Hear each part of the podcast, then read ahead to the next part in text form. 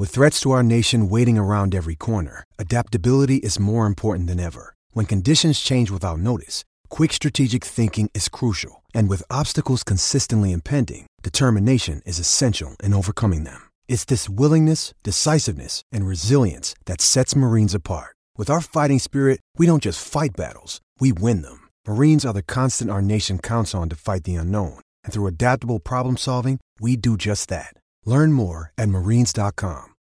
This episode is brought to you by Shopify. Whether you're selling a little or a lot, Shopify helps you do your thing, however you cha-ching. From the launch your online shop stage, all the way to the we just hit a million orders stage. No matter what stage you're in, Shopify's there to help you grow. Sign up for a $1 per month trial period at shopify.com slash special offer, all lowercase.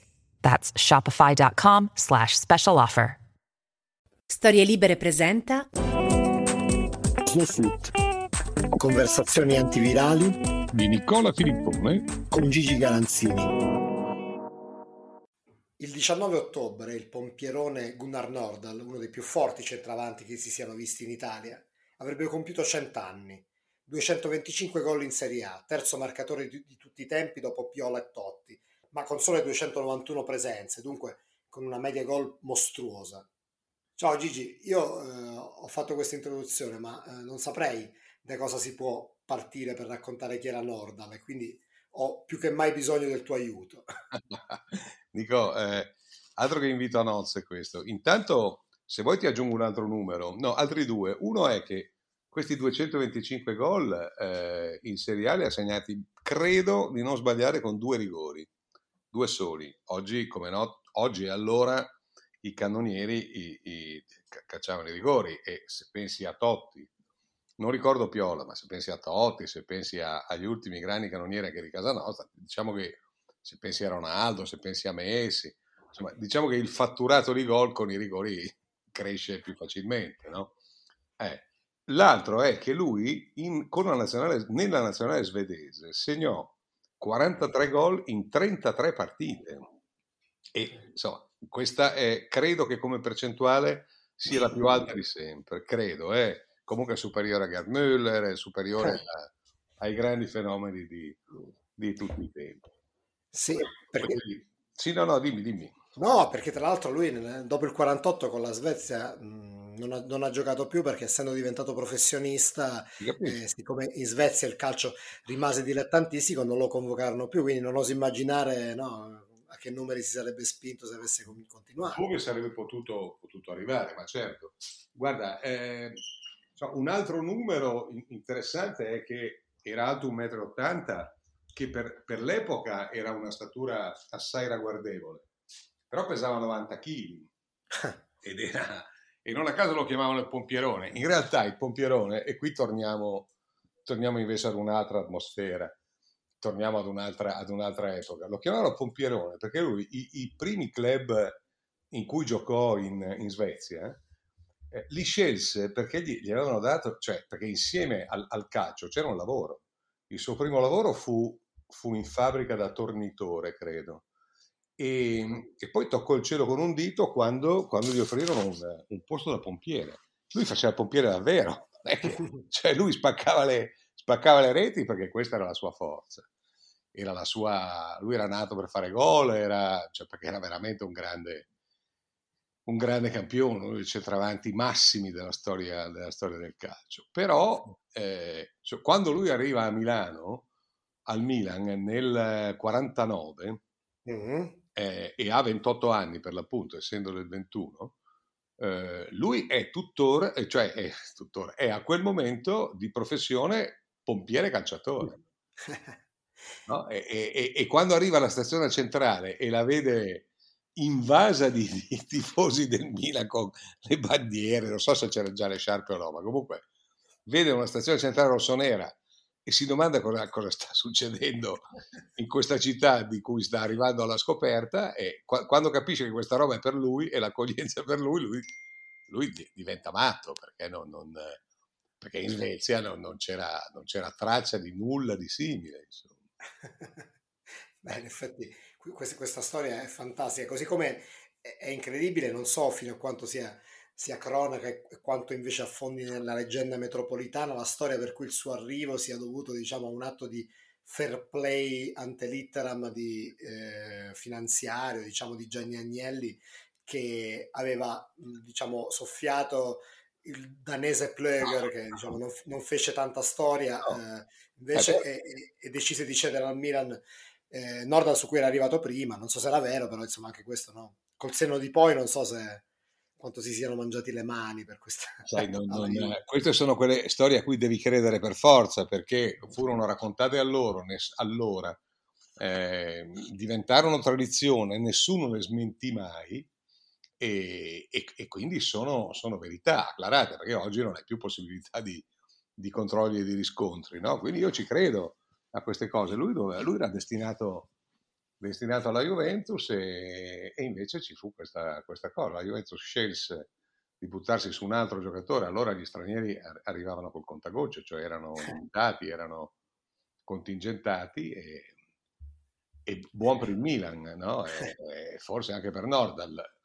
Se, se arriviamo alla, lentamente alla caratura del, del centravanti del giocatore, eh, non possiamo non fidarci delle parole di Nils Lidolm, che è stato, oltre che un grande campione, uno dei più grandi intenditori di football della storia. E lui sosteneva, ma non per, per amicizia o per spirito di bandiera, lui sosteneva che un, un, attaccante, un centravanti come Nordan non si era mai visto e chissà se ne sarebbero rivisti in, in futuro. E non è che non ci ha preso, insomma. Perché, eh, perché Lidolm lo diceva 60-70 anni fa. Eh, E, e, comunque Nordal fece l'apripista in Italia a Lidolm e a Green, le due mezze ali della nazionale svedese che ispiravano e alimentavano il, il grande Nordal. È una storia, una storia meravigliosa il, fa- il famoso Gre- Greno lì e tra l'altro certo. la settimana scorsa citavi la tua intervista di, di, qualche anno fa a Paolo Conte e in fondo era, no, era, era, quel, eh, era, quel, Milan là, erano quegli anni là quelli che... La... Era quegli anni là, erano appena appena antecedenti nel senso che il, l'idolo di Paolo Conte era Schiaffino che arrivò pochi anni dopo. Eh. Schiaffino arrivò credo dopo i mondiali del 54 mm. e, e, probabilmente mh, in, in quella foto che mi hai mandato di cui adesso parlerai e parleremo, probabilmente c'era già, c'era già Schiaffino, perché lì siamo nel 55. Guarda, in quella partita di quella foto segnò una doppietta Schiaffino, eh, quindi per dirti, hai, hai, ragione, esattamente eh, cioè, mettere insieme cioè, un mediano come Lidolm, un, un centravanti come Nordal e un artista assoluto come era, come era Juan Alberto Schiaffino, beh, insomma, poi c'erano altri fiori di giocatori, intendiamoci. Eh. Già con quei tre diciamo che il biglietto lo pagai volentieri, ecco. Sai Gigi, siccome eh, quando um, ho cercato del, del materiale no, sulla, anche sul, eh, sul Nordal, um, ho letto alcuni articoli che uscirono nel settembre del, del 95 quando, quando, Nordal morì, poco più che settantenne, tra l'altro si trovava in Sardegna. Sì, nel bar di Sardegna, morì, morì, morì in Sardegna. E, e mh, tra i diciamo, vari messa- messaggi di cordoglio, eh, non di maniera. Eh. Ce n'era uno di, di Berlusconi che adesso non, non, di cui non ricordo le parole, però era, eh, che all'epoca era presidente del Milan, e, insomma, che, che, era molto commosso. No? Allora io mi, mi, sono chiesto, leggendo quelle, eh, quelle, parole di Berlusconi, quanto diciamo, l'immaginario del Greno lì ha, abbia influenzato poi la, la decisione di, di, di, di virare su un altro tridente di stranieri con la stessa nazionalità, cioè con i Rijkaard, Van Basten e Gullit, cioè fu un po' casuale quello, però ehm, secondo te il suo, il suo passato no, da, di ragazzino tifoso del Milan e di quel trio di svedesi ha, ha influenzato poi quella scelta oppure non è, Potre, solo una coincidenza? Potrebbe essere, potrebbe essere. Eh, potrebbe essere, non, non, eh, questo sinceramente mi trovi, mi trovi meno preparato. Eh, c'è, c'è stato anche chi, chi mhmm, eh, ha sostenuto che in realtà Berlusconi era sempre stato interista e, e, divenne milanista quando ci fu la possibilità di comprare il Milan.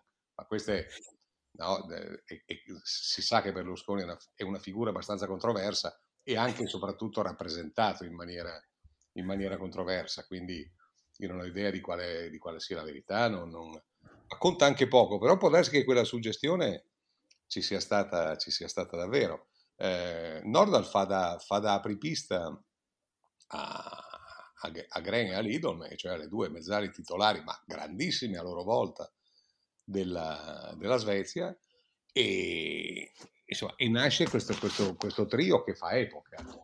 E che fa in, allora fa più epoca di quello forse che, fece, che fecero gli olandesi poi, perché, perché quello là era quello di, di, del Greno lì, era un gran Milan, ma non era un, un grandissimo Milan come quello, come quello degli olandesi. Eh. Poi i, questi paragoni lasciamoli, lasciamoli a, a chi ha voglia di, di dilungarsi, eccetera. Però stiamo comunque parlando di due, eh, di, di, due tri, ammesso che si possa dire, di come ce n'è stati pochi nella storia del calcio, ma non italiano, nella storia del calcio, nella storia del calcio mondiale. E, eh, so, Nordal insieme era una forza, Gren era la mente, che sono arrivati tutti in età abbastanza avanzata in Italia, no, Lidon era più giovane ma di pochissimo però Lidon forse era più fresco fisicamente, era più asciutto, era più atleta. Gli altri due, cioè, non che Nordal non fosse un atleta, era un bestione infre- irrefrenabile, eh, però Green era più riflessivo, era più anche come caratteristiche e, e forse aveva un, qualcosina di più di età anche degli altri. Eh, però erano dei maestri di calcio, tutti e tre, o meglio, erano dei maestri di calcio i due, Green e Lidl, e Nordal era la potenza allo stato puro e il, la, il famoso episodio de, de, de, di, Torino, del Comunale di Torino, ah. di, del 7 a 1 del Milan alla Juventus una, sul campo della Juventus in un anno in cui la Juventus vince il campionato. Quindi, no. Però questi gli danno, gli danno 7 gol, 3 li segna, li segna Nordal. Eh, il marcatore di Nordal si chiama Parola ed è, eh, oltre che il più grande centromediano difensivo di, di, di quell'epoca, ma veramente di, di, alta scuola, è anche un gran signore. Eh, Nucciu Parò, Nucciu è il soprannome, no, il, non soprannome, è il suo nome pronunciato in piemontese. Nucciu Parola era, era un, un, un, signore in campo, un uomo di grande eleganza. Tu pensa che la rovesciata di Parola è, eh, è stata la, la, figurina Panini per eccellenza per non so quanti decenni, no?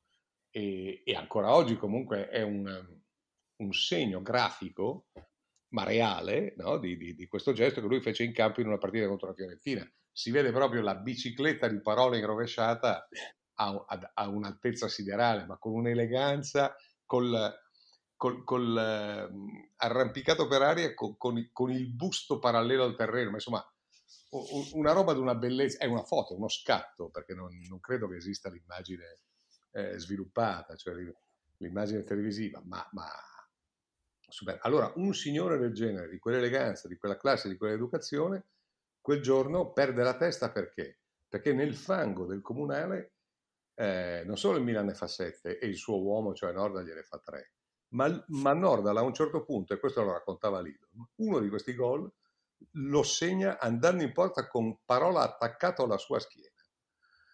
Cioè, gli è scappato, ha, ha, preso quel metro o due di vantaggio e nel fango ha, ha, pedalato verso la porta facendo gol con Parola, che a sua volta era non un bestione come lui, ma quasi, con lui aggrappato alla schiena e è andato in porta a far gol lo stesso. Vista la palla in rete o, o nell'azione successiva, Parola, ripeto, grande signore, grande gentiluomo in campo, perse la testa, gli tirò una pedata nel sedere e fu espulso e, e, credo sia stata l'unica, l'unica volta in cui, in cui, Parola ha sbroccato nella, nella sua vita sportiva, no? perché, perché, evidentemente questo gli ha fatto saltare completamente tutti, tutti i parametri di autocontrollo. Ma eh, nel senso l'idea no, di, di Nordal eh, adesso da, da, questi racconti e anche da quello che si può leggere, no, è, que- è quella di, di, un gigante, di, di, di, uno grosso, così, ma è vero che lui poi era, però era anche dotato di una, una certa tecnica, o comunque non, non era solo potenza? certo e opportunismo. Certo che è verissimo, lui era un gran calciatore, al di là di, cioè, la sua caratteristica principale era questa forza fisica, eh, per cui appunto gli avversari gli si aggrappavano in vano ma, ma, non era evidentemente l'unica, se no non segni quelle caterve di gol che hai segnato, no? Perché poi ne abbiamo visti altri nella storia di, di bestioni ehm, che magari ti, ti, così, che fisicamente la, la vincono. So, ricordati il Serginio del Brasile 82. Eh certo. No? Era, era, non è che caratteristiche diverse, statura superiore, non quella complessità fisica stesso, però era il classico bestione che doveva fare da apripista agli Zico, no? A, ai Socrates, eh, eccetera. Eh, però era, era, un pippone tecnicamente, invece, invece questo no. E, e, e, questo qua poi eh, era, cioè tutti quei gol li ha segnati anche di agilità, li ha segnati di, eh, di, di, di, riflessi in area. Un, è, è, è, stato uno dei più grandi centravanti di tutti i tempi e, e se ti dice Nies Lidolm che lui uno come Nordal, come lo chiamava lui con la pronuncia giusta, come Nordal, non si, non si è mai più visto, fidati, che probabilmente non si è, più mai, non si è mai più visto davvero. Gigi, nel, nel minuto di silenzio, no, tu eh, che eh, si sa non ami i raffronti, e mm. i paragoni fra i calciatori, anche se diciamo in queste 70 e passa puntate di Slow Foot abbiamo fatto progressi, ti sto un po' convincendo sì, a farli. Qualche se... puttanata l'ho detta, infatti. Ah, ah, ah. eh. Eppure in, in, quel caso non sollecitato, però anche, anche lì mh, premettendo che, che, non, che, che, non, è la tua specialità, non è la specialità della casa, però dici che eh, una, insomma, una somiglianza tecnica in quel caso la traccia e dici, e dici che insomma la, eh, siccome Higuain ha, ha da poco, pochi mesi ha segnato 35 gol in una stagione, no? Sì. Quindi battendo il record di Nordal, direi, o eguagliandolo, adesso non ricordo. no, credo battendolo di uno, credo. Battendolo di uno. E, mh, dici che comunque alla fine, per, per inciso, lo ricordo un po'. E questa è la prima cosa che ti chiedo, quindi se nel frattempo sì. hai qualche altra eh, qualche, altro, qualche, altro, paragone che ti viene in mente o se lo, se lo confermi, eh, perché insomma poi col passare, con, passando, essendo passato qualche anno magari ti viene in mente un, un, un paragone più appropriato. La seconda cosa è una, una, riflessione che fai, cioè quanti gol farebbe Nordal con le difese di oggi? Allora, Questa è un'altra riflessione. Cominciamo da, qui, cominciamo da qui e credo che siano inquantificabili, perché, perché, perché davvero, cioè, le, le, difese di allora, allora si giocava un calcio difensivo. Eh, poi non, nei, non, ancora nei primissimi anni in cui, in cui Nordal arrivò, il calcio difensivo, cioè lo sviluppo del catenaccio fu poi, fu poi eh, successivo, il perfezionamento perlomeno. Ma è indubbio che, che comunque c'era, eh, c'era, una severità, ma anche, anche fisica, anche, anche, di contatti eh, più alta. Cioè, c'era so, la, la, difesa di pochi anni successiva, ma credo che Nord fece in tempo a giocare, cioè la difesa del Padova era, era composta a sua volta da bestioni eh, pronti e disposti a tutto, tra l'altro. I famosi manzi. Sì, cioè, i, i, i, manzi che so, diciamo che diciamo che con le regole attuali i manzi tanta strada non la farebbero, insomma, no? con, la, con, la, severità attuale. Eh, quindi sicuramente oggi non ho idea di, di, di, quanti gol farebbe, ma tanti, tanti di più ancora. Mentre sull'altro, sull'altro versante, sì, quando Higuain batté il record e batté il record di Nolda, una certa suggestione c'era, perché, perché mh, eh, a sua volta Higuain giocava in mezzo a fior di giocatori, anche se non erano Gren e Lidon, però eh, tutti e due avevano ancora questa caratteristica che ti dava l'impressione che a un certo punto dell'azione si mettessero in proprio, no? Cioè la, la, la, palla gli arrivava giusta, meglio così, la palla non gli arrivava proprio giusta, si mettevano in proprio e trovavano il modo di crearsi lo spazio per mollare queste, queste, lecche incredibili che poi ai tempi di Guain erano ancora più irresistibili perché nel frattempo i palloni erano diventati più elastici, quindi più veloci, più controllabili. I, i palloni dei tempi di Nordal erano sassi, erano delle, delle pietre. Poi il, il, peso è sempre stato identico perché lo è da regolamento, però un conto erano i materiali di allora e un conto, e un conto sono quelli attuali. Dava un po' l'idea a Higuain di essere Mm. Cioè di aver battuto il record di uno che gli somigliava o, o, a cui lui, mettiamola meglio, a cui lui aveva il diritto di essere, di essere paragonato. Insomma. Se invece vuoi arrivare un po' più in là, sarà la suggestione del calciatore nordico, anche se in questo caso non svedese, però a me eh, quello del Borussia Holland un po' ricorda Nordal. Eh. È molto più alto, è molto più alto perché credo che Holland non arrivi ai due metri ma non ne sia lontanissimo. È un, è, non, la, cioè, non, è grosso come Nordal, però è, è, è robustino anche lui. E ha dei momenti in cui appunto si mette in proprio a una velocità nettamente superiore, ma questo fa parte dei tempi, è un altro discorso. A me sto Holland, un, un, un po' di Nordal, un po' di Nordal mi, mi, qualcosa mi rimanda. Però certo, adesso pensare a Holland e pensare a, a Raiola eh, che, che, che, andrà a negoziare il suo prossimo contratto col City e all'arrivo invece di Nordal in stazione sì, mi fa pensare che il, il paragone tecnico è, è calzante, anzi è, è, è perfetto, ma la, la, separazione storica è, è impressionante. No? È molto impressionante, molto impressionante eh. davvero perché, perché, perché, lui arriva, quando arriva alla stazione centrale, lui ha in tasca anche il tesserino da pompiere. Ora non, non, non sì, sì, pare, pare confermata, no. ma in ogni caso lui se lo teneva in ogni caso perché intanto gli apparteneva e poi forse era un ricordo, forse era un... È, è, è chiaro che firmando per una società professionistica, perché in, in Svezia allora il professionismo non c'era, e, e, e, quindi una città come Milano, è chiaro che no, no, non credo che pensasse di arrivare qua e fare il calciatore come primo mestiere e arrotondare facendo il pompiere, immagino di no.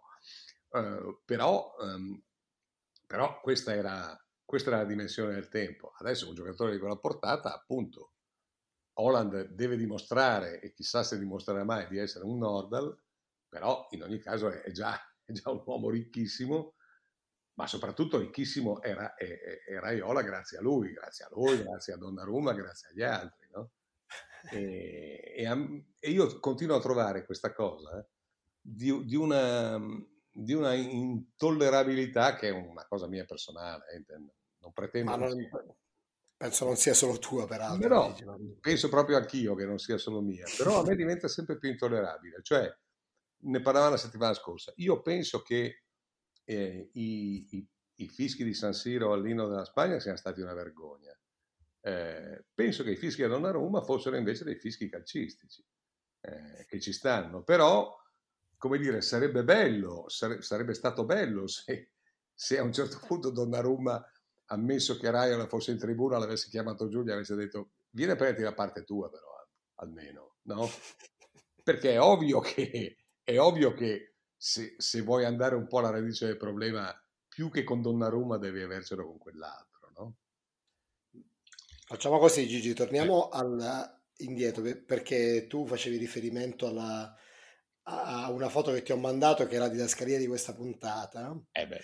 La, la, la, foto è datata 29 giugno 1955. Sì. Il Milan eh, ha appena vinto lo scudetto sì. e fes- lo festeggia eh, sfidando i campioni ungheresi, eh, considerati all'epoca campioni d'Europa, perché credo che 55 non è ancora cominciata la Coppa dei Campioni. No, è l'anno prima proprio, esattamente l'anno prima. Esatto, quindi vedi, ci siamo lì, però, però nel, nelle cronache dell'epoca viene considerata la sfida contro i campioni unghe- europei ungheresi dell'Onved.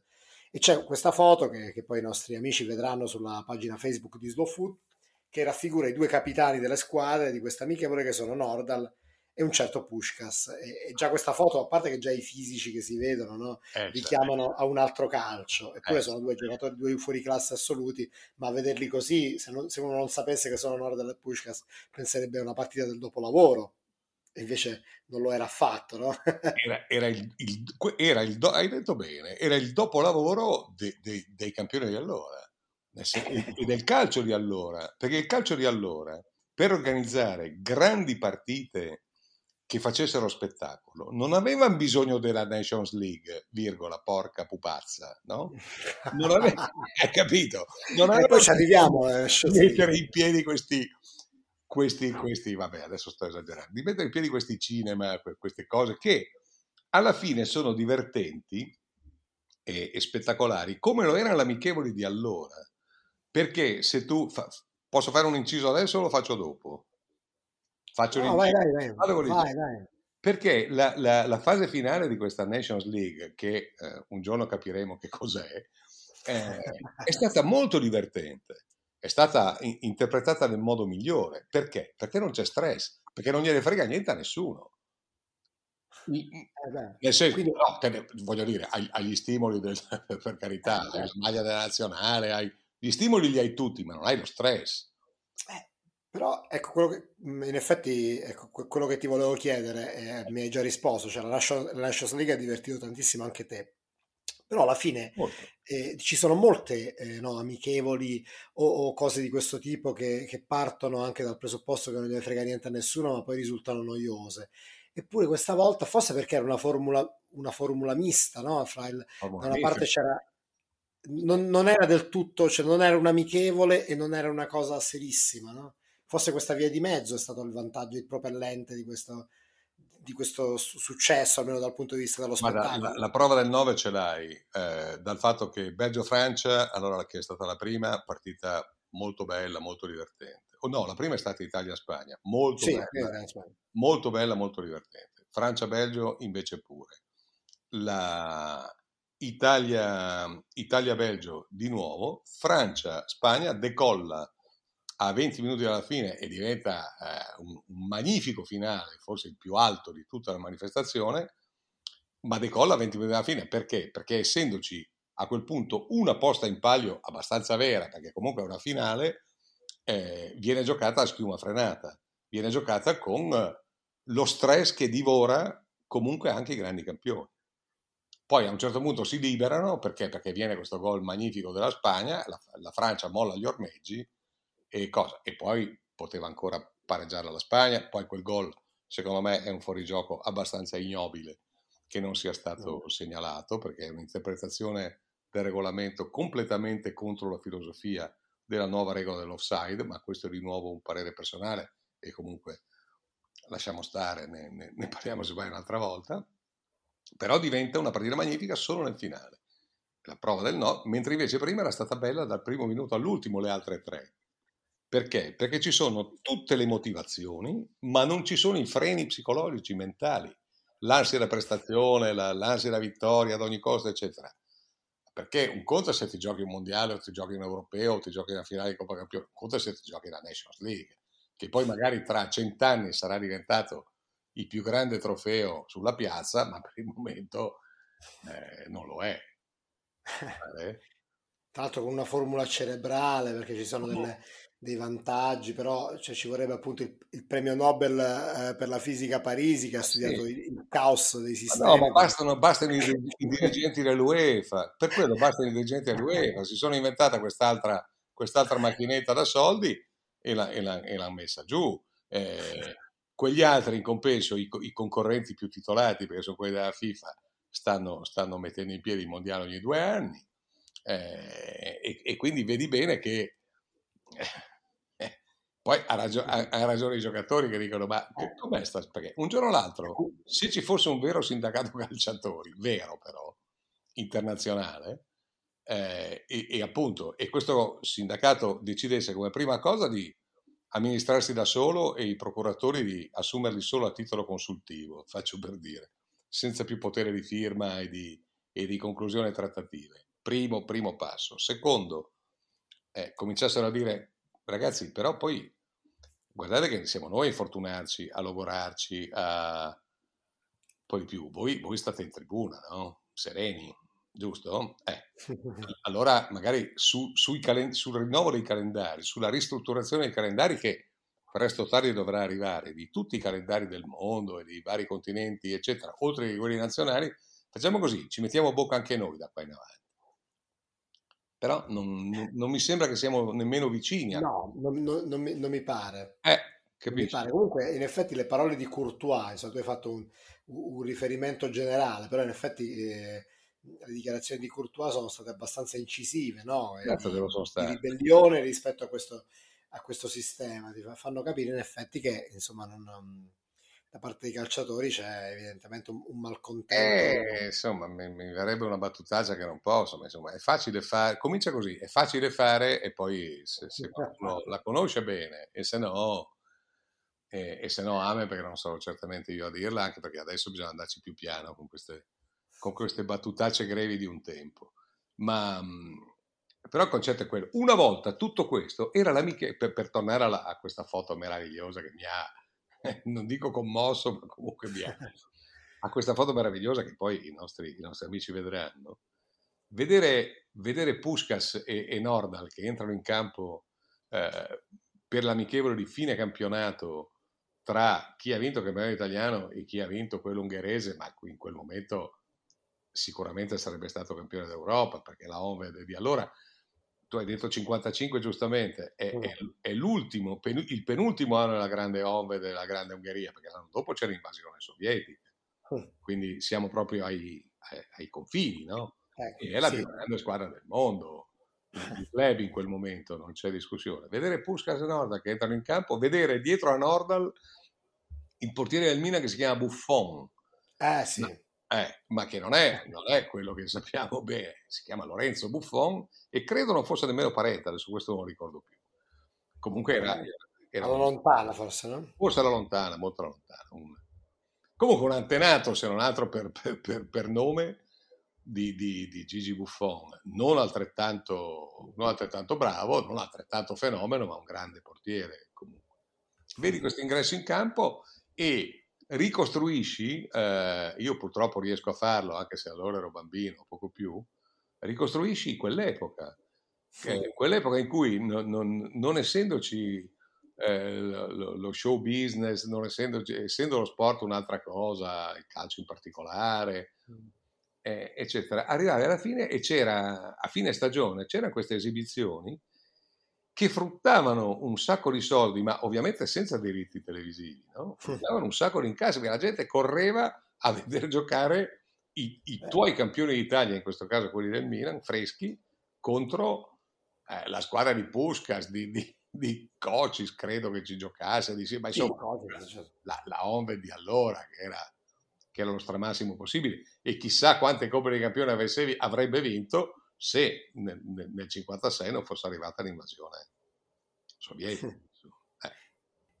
Tra l'altro eh, non, non, esiste un tabellino di quella partita, c'è, c'è un, un, sito strepitoso per, per, i tifosi del Milan, ma non solo, che si chiama magliarossonera.it, che per ogni partita che ha giocato il Milan da quando esiste raccoglie del materiale. Guarda, che una, hanno fatto una ricerca incredibile negli anni. So, loro, loro, sono molto bravi in questo. Eh, sono molto bravi. E, e, e, quindi tramite un ritaglio di giornale mm, eh, insomma, sono riuscito a ricostruire che quella squadra appunto c'era con la formazione del Milan c'era Buffon, c'era, c'era Maldini, c'era Lidolm, poi Pedroni, Bergamaschi, Vicariotto, sì, Ricagni. Ricagni, che era, Ricagni era un sudamericano bravo, molto bravo, piccolo, stem- calvo, stempiato ma bravo. Norda, la Schiaffino e Frignani. Era eh beh, buttalo via, Frignani era un'altra, un'altra grande, magnifica ala eh, di, di, di, di velocità, di eleganza, gran seduttore, era un ragazzo bellissimo, che aveva una discreta fortuna con, eh, no, di, di conquistador non solo sul campo, e ehm, anche superiore a quella di Allegri, ma questo è un altro discorso. E, ehm, insomma, Pelé, Pelé, venne a giocare qualche, qualche partita, al di là di, della nazionale, Pelé venne un paio di volte in Italia a eh. giocare delle amichevoli di fine stagione. Sì. Il Santos faceva la tournée alla fine uh-huh. e prendevano un sacco di soldi. Eh, e, certo. eh, ma, perché non c'erano i diritti TV allora, no? E quindi il, il Milan, eh, credo, sì, pochi anni dopo, il Milan va a fare una tournée in giro per l'Europa quando vince il campionato del 62 invece di, di arrivare alla Homed qui, va in, va in, giro, va in giro per l'Europa, gioca a Parigi per esempio, questo lo so di sicuro perché è, è lì che viene fuori uno degli aneddoti storici del, del Paron. Vabbè, ma adesso non è che possiamo fare notte o l'alba o, o il pomeriggio dopo così, no? Ma, ma, ma era una, una, una, prassi costante e, ed, ed, erano partite che facevano il tutto esaurito sempre perché tu andavi a vedere i tuoi i tuoi che già erano squadre ragguardevoli evidentemente, ma, ma in più il, il, valore aggiunto che davvero ti faceva, ti, ti, faceva correre al botteghino, qual era? Era che questi si misuravano con dei, dei, campioni che non vedevi mai, perché senza televisione chi è che ha mai visto giocare Pelé o Puskas nel 55? Mai, nessuno. Sai Gigi, per, per completare diciamo, questo, questo diciamo, ricordo della, di quella partita, di quella amichevole del 55 e, e, di, e per festeggiare diciamo, i 100 anni dalla nascita di Nordal, io ti, ti, ti, vorrei leggere, visto che questa è una rubrica sulle didascalie, no? quello che scriveva il calcio illustrato che pubblicò su questa partita una, una rassegna di foto. No? Allora mi piacerebbe leggerti questa, questo distico no? e magari interrompermi ogni tanto e chiederti un commento se ti va, eh, perché secondo me ci troverai no, delle suggestioni. Ma, eh, cioè, avevo sette anni e, eh. e, allora, e, da bambino mangiavo pane e questo. Eh. Alla sera della vittoriosa partita contro la squadra numero uno d'Europa, la società Milan ha riunito i propri giocatori, quelli avversari, personalità, soci e stampa a una conviviale festa dello scudetto nel giardino d'inverno dell'Odeon che non, non, so dove sia, ma immagino. Eh, Chissà. No, è un vicino, vicino a Piazza del Duomo, però eh. avesse un giardino d'inverno io non lo ricordo. Eh. 500 coperti e molta giustificata allegria. Della serata mostriamo qui in fianco il presidente rossonero Andrea Rizzoli si complimenta con Pushkas per la cavalleresca partita. no. Eh. Poi a sinistra il tecnico vicepresidente Busini e il consigliere Spadaccini collaudano la torta dello scudetto che quasi simbolicamente è presentata fra il presidente dell'Inter scudettista smontante e quello del Milan scudentista montante. sì, cioè, tu, tu, hai fatto due o tre nomi di, di, di dirigenti che oggi, oggi, non puoi neanche sognarti. Eh. Hai fatto due o tre nomi, Busini, Spadaccini, ah. che oggi, oggi non, non, non, trovi neanche più il... Eh, eh non hai lasciato eredi, non so come dire. Eh. Eh, perché forse ce n'è qualcun altro, infatti poi ti, ti volevo eh. chiedere una cosa su uno che viene adesso. Sì. Mm, eh, il presidente della Onved, Madaras, ex, ex, campione olimpico di lancio del disco, ringrazia per le accoglienze milanesi e si congratula col Milan. Qui sotto smorfia di Nordal, a cui Pushkas deve aver fatto un complimento che egli ritiene eccessivo, e poi il vicepresidente del Milan, dottor Mimmo Carraro, consegna a Schiaffino il distintivo d'oro milanista con l'insegna di campione d'Italia. Ma Mimmo Carraro è il papà di... No, era un altro Carraro. Era un ah, altro, una, un altro ramo di, di, di Carraro. No, non, ah, non, non, credo, eh, credo proprio che non c'entri nulla. Credo. Ah, Questi erano Carraro milanesi, mentre i Carraro, i Carraro eh, padre e poi figlio, perché il padre morì molto giovane all'infarto e toccò mm. al, all'attuale Carraro subentrargli e avevano origini venete, padovane direi però posso, posso sbagliare, intendiamoci. No, no, ma Comunque, così che la, la suggestione... No, ma è, è bellissimo questo, questo, racconto. È chiaro che il linguaggio di allora è, che, è, che è, è ovvio che siamo, siamo, in un'altra epoca. È chiaro che allora i tifosi non intervenivano via social e, e sono chiare tante cose. Però tu guardi quella foto e vedi eh, Nordal accanto a Puskas che entra in campo per una partita amichevole e, e pensi che, non so, io, io, prima abbiamo detto i numeri di, di Nordal, quelli di Puskas sono, se vuoi, che segna che quando giocava nella Home li ho tirati giù prima, dopo che mi è arrivata la foto. Mm. No, eh? memoria, magari avessi questa memoria, ma insomma... Eh, però, beh, insomma, tu ci vai abbastanza vicino. Comunque, vabbè. Comunque, eh, nel, nella Onved il colonnello Puskas, perché a differenza del pompiere Nordal, lui era colonnello dell'esercito. Eh, il colonnello Puskas con la maglia della Oved segna 352 gol in 341 partite, quindi va sopra media, no?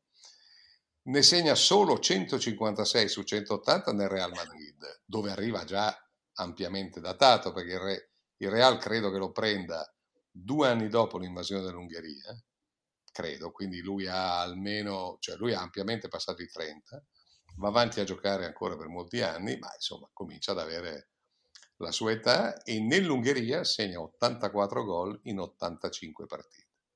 Quell'Ungheria, ricordo sempre, anche se eh, non, non, è più questa grande novità, quell'Ungheria, se togli i grandi immortali Brasili no, de, de, disseminati nel tempo, quell'Ungheria divide con l'Olanda la, la, lo scettro, credo, di tutti i tempi, ripeto, non brasiliani della storia dei mondiali, perché il, il calcio che ci fecero vedere rivoluzionario ci fecero gli olandesi negli anni 70 e quello più tecnico, più, più, più sopraffino del, della grande Ungheria negli anni 50 no, non ha più avuto riscontri, secondo me, sì. e non solo secondo me, nella storia.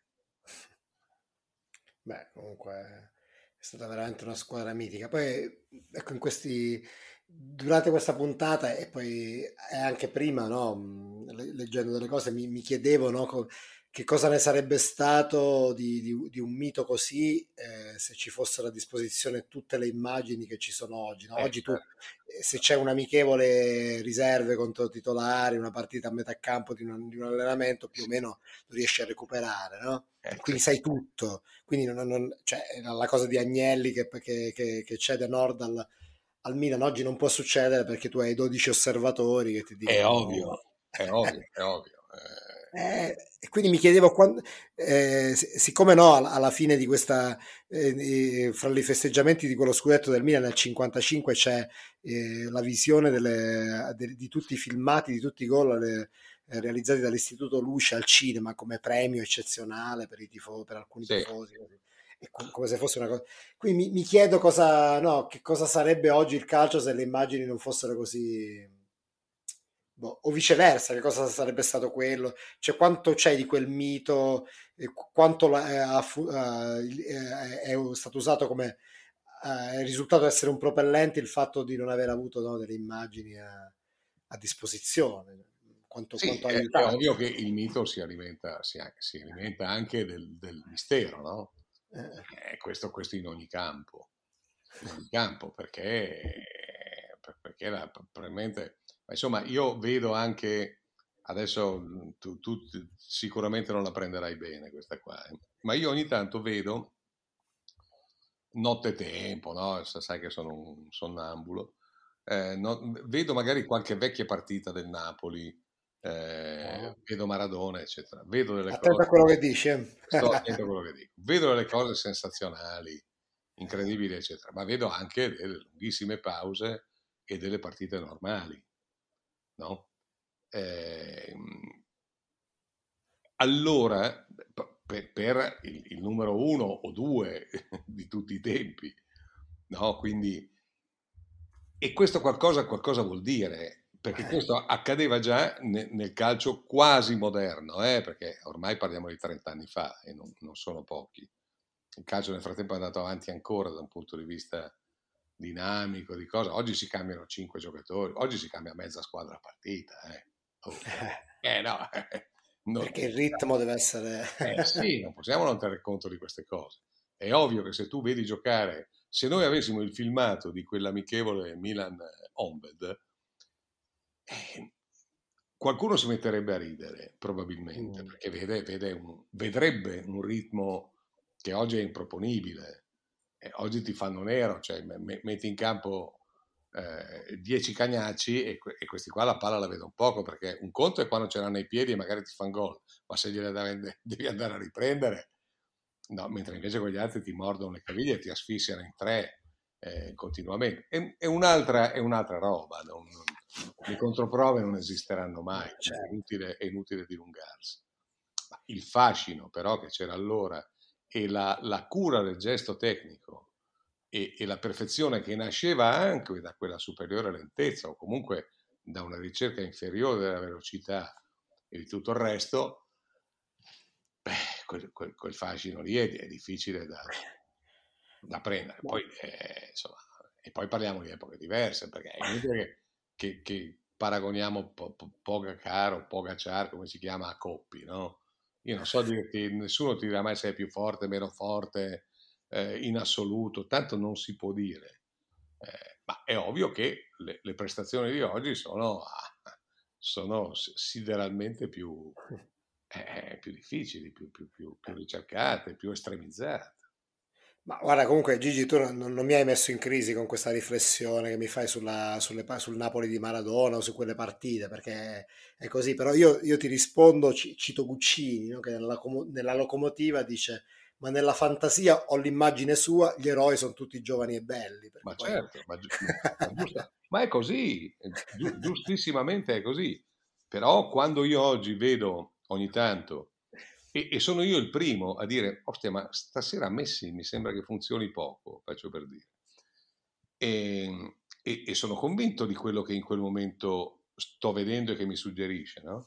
Poi però se vedo da lì a poco, o, o, comunque quando mi capita, rivedo una partita di Maradona, beh certo se rivedo la partita con l'Inghilterra Vabbè, è un'altra storia, no? Se rivedo tante partite che giocò Maradona, ecco, ma se vedo la media delle partite di Maradona, eh, secondo me si possono fare ampi, ampi dibattiti su, sull'argomento. Eh, ma questo vale per Pelé, vale, vale per chiunque, vale per le pause che aveva in campo Rivera, e che Brera, Brera prese, mise nel mirino, no? per, per, per, ragioni anche editoriali di, di, di allora. Eh, le pause c'erano, è, è indiscutibile, oggi, oggi, non ci sono più. Eh, oggi anche i fantasisti sono sempre sul tiro, sono sempre... Eh, non possono lasciarsi, lasciarsi andare, non possono nascondersi un attimo in mezzo agli altri, in mezzo al campo, non hanno più nessuno che corre per loro, perché devono correre anche loro per gli altri. Ma per l'appunto questa è l'evoluzione del, del calcio. Insomma. È inevitabilmente così, caro Gigi. Io ti ringrazio, ringrazio tutti quelli che ci hanno ascoltato come di consueto. Ricordo l'indirizzo di posta elettronica snowfoodpodcast.gmail.com. Eh, ringrazio tutti quelli che ci hanno scritto e voglio ringraziare in particolare fra quelli che ci ascoltano e ci scrivono Armando Lombardi, un nostro afficionato, che con riferimento alle dinastie del calcio di cui ci siamo occupati due puntate fa, eh, ci ricorda quella di Forlan, Diego Forlan, il, l'ultimo, il più famoso eh, per i giovani, poi il padre Pablo e il nonno Juan Carlos Corasso, che hanno vinto tutti e tre la Coppa America, ma il nonno l'ha vinta da allenatore due volte. Quindi grazie Armando, grazie a tutti quelli che ci hanno ascoltato e l'appuntamento è come di consueto per la prossima settimana.